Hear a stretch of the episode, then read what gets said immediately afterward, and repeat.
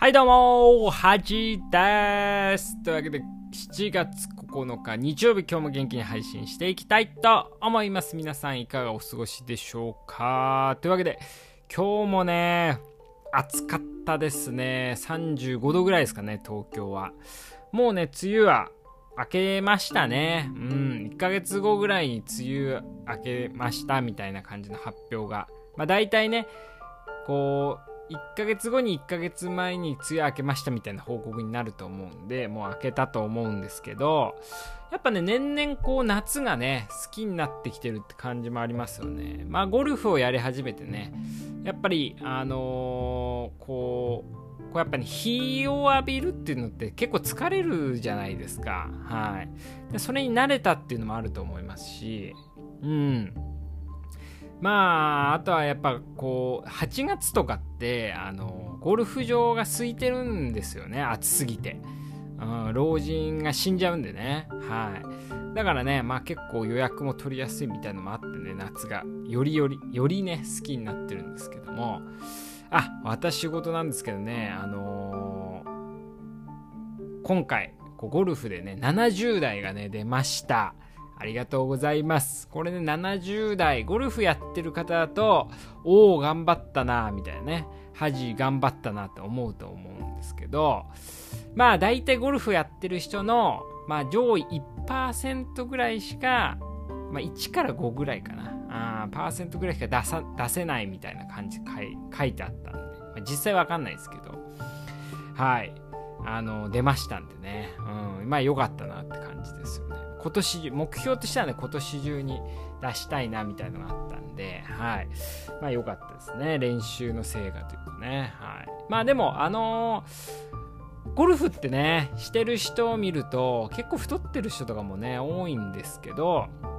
あのー、やっぱ結構健康にはやっぱいいと思いますね。うん。で、ちゃんとね、こう、練習とかすると筋肉も割とつきますし、さっき言ったみたいにね、こう、日を浴びたり緑にね触れることで結構ストレス解消にもなるんで結構やっぱおすすめだなと思います。怪我しにくいですしね一応ね、うん、でゴルフ行くとね大体2万歩ぐらい歩くんですよ。で普段まあ大体目標としてはね患者さんとかに言ってるのは1万歩って言ってるんですけどまあその倍ぐらい歩けるんでね。うん。まあいいかなと思いますよね。はい。というわけで、まあいろいろなね、ニュースも今週もありましたけども、あんまニュース見てないんですけどね、最近。なんかあの、マイナンバーカードのね、あのー、なんか結構、そのマイナンバーカード自体を返却返納っていうのかな？なんかする人がちょこちょこいるっていうニュースがあったんですけど、なんかね、こう、やっぱ日本だけかわかんないですけど、こう新しいシステムとか制度に対して、ちょっとミスするとね、やっぱ批判が来ますよね。うん、なんか来すぎじゃないかな。割とマイナンバー、僕的にはあのー、すぐね、カードにして、やっぱ確定申告とかね、あとはまあ職業柄いろんな病院に行ったりするんで、あのー、やっぱマイナンバーカード提示求められたりね、あとは住民票とかね、それはかなり楽になったと思うんですよね。うん。でもやっぱり一回もね、こう、なんかこう楽になったっていう経験がない人はなんかこれ意味あんのかなみたいなね。国に監視されてるんじゃないかなみたいな。そういうのはあるとは思うんですけどまあまあまあ僕は結構賛成なんでね保険証とかもねちゃんとうんでも保険証ってね、あのー、今回のこの事件で知ったんですけど、あのー、例えば中国から帰化してる人とかね、不法滞在みたいな人は、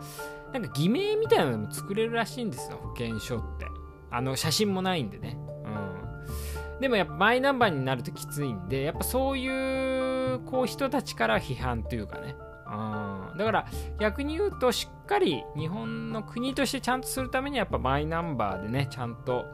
しといた方が保険証もいいんじゃないかなと思いますよね。うん。やっぱ病院で働いてるとね、本当に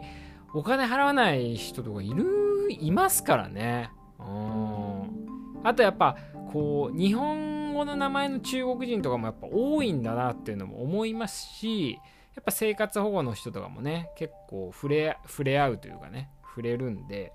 やっぱこう、あ、こういう問題もあるんだっていうのは、まあ実際に働いてると思いますよね。まあだから普通のサラリーマンの人とかはね、そういう人と接することないと思うんで、あんまわかんないと思うんですけどね。はい。でもやっぱね、こう毎回言いますけど、まだやっぱね、こう現金でね、支払ってる人が多いっていうのが、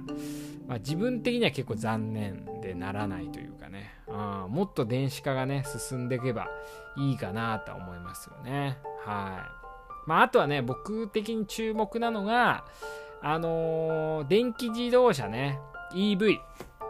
はい。こうなんか結構今になって EV って本当にこうエコなのかみたいなね、うん、まあ話になってて、まあガソリン車とかね、うん、だからそっちの方が、ま、の方がやっぱいいんじゃないかみたいな。あとはまあ水素とかね、うん、そういうのにちょっと見直されてる感じあるんですけど、これね結構、まあ、知ってる人は知ってると思うんですけど、やっぱねこうハイブリッドとかそのガソリン車ってやっぱトヨタがね結構独り勝ちみたいなとこあるんですよ正直。でそれにこう対決するようにその EV 車ね。で特にヨーロッパだともうあのガソリン車とか廃止みたいな。で環境問題って言いながらもはっきり言ってね政治問題ですね。どちらかというと主権主権争い。自動車の主権争いに近いんじゃないかなと思うんですけど。今後ねトヨタがこのハイブリッドや水素とかねがどう巻き返してやっぱ EV はやっぱ負けてるんでからどういう風に逆転ねするのかなっていうのはちょっと楽しみですね。でこれ本当にどうなるか分かんないですね。うん。まあ、あとはねあのあ女子サッカー問題もありましたね。あの FIFA ワールドカップで女子サッカーもね、ワールドカップがあるらしいんですよ。1ヶ月後ぐらいですかね。僕も全然知らないんですけど、あのー、で、日本でね、あの、FIFA が、まあ、FIFA って、まあ、サッカーの団体が、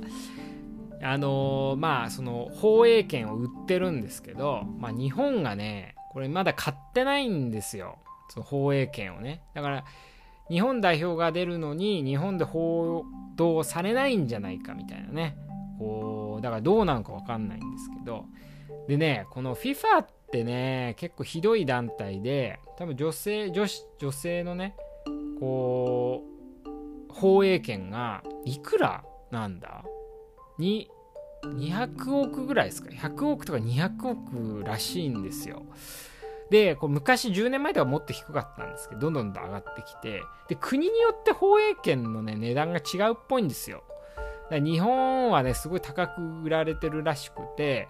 それでまあ、はっきり言ってね、あのー、やっぱサッカー好きの人に聞くとね、僕はあんまサッカー見ないんで、あれなんですサッカー好きの人に聞くと、やっぱ、女性のサッカーと男のね、サッカーってもう全然レベルが違くて、正直ね、面白くないっていう人は多いんですよね。うん。だからこう、正直お金払っても、それに見合うね、こう、まあ視聴率が取れる取れないと思うんですよね、正直。だからまあ、アベマとかね、その他の、まあ、テレビ番組とかね、も放映権を買ってないってことなんで、で、これがね、こう男子は買って女子は買わないっていうのはこれ男女差別なんじゃないかっていうね声も聞かれるんですけどこれで全く筋違いというかねあのー、関係ないですからね、あのー、はっきり言って人気か人気じゃないかだけの話でなんか男のを買ったから女性のも買わなきゃいけないみたいな。これはもうおかしな話で。だからもしやるんだったら男子と女子ねどっちをセットで放映権を売るとかね FIFA が、うん、それだったらいいんじゃないかなと思うんですけど。だか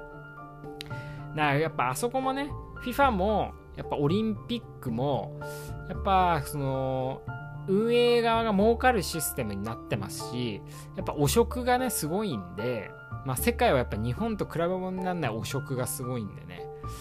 だからなんかそう選手たちにお金が行くわけじゃないんでね。うんなんかどうなのかなとは思いますよね。まあそこはちょっとスポーツの闇かなと思うんですけど。